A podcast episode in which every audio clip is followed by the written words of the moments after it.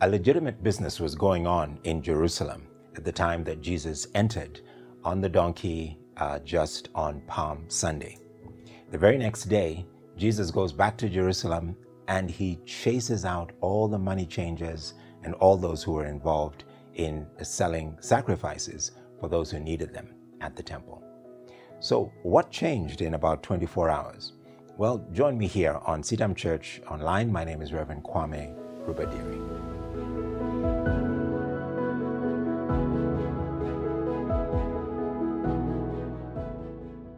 We're told in the Gospel according to Mark, chapter 11, and beginning from verse 15 to 17, that on reaching Jerusalem, Jesus entered the temple courts and began driving out those who were buying and selling there, overturning the tables of the money changers and the benches of those selling doves, and would not allow anyone to carry merchandise through the temple courts.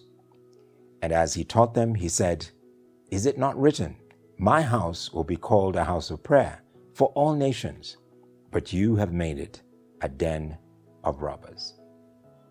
there were three very important feasts that every practicing Jew had to attend in person in Jerusalem.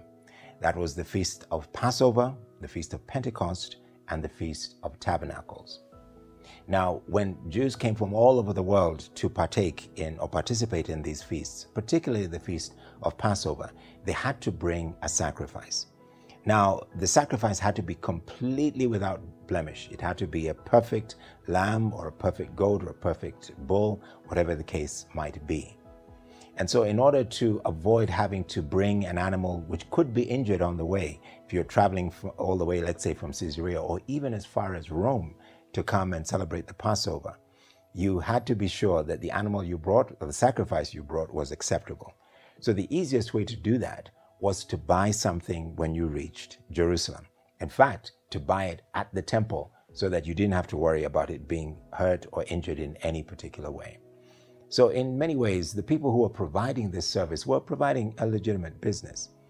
But Jesus noticed something more serious about what was going on, and that's why he came to overturn the money ta- uh, changers' tables and to chase out those who had been uh, selling doves or some of the other sacrifices as well he said something about the need to recognize what the temple was for.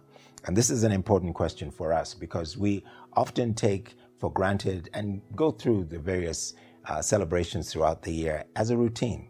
It's a routine for us to observe Good Friday. It's a routine for us to observe Resurrection Sunday or Palm Sunday, as we did yesterday. And as a result, we tend to go to church out of habit uh, we tend to go to the place of worship. We even go into the presence of God without really thinking about what it is God wants us to experience. And so I believe this is why Jesus allowed this situation to occur, why it's recorded in all of the four Gospels.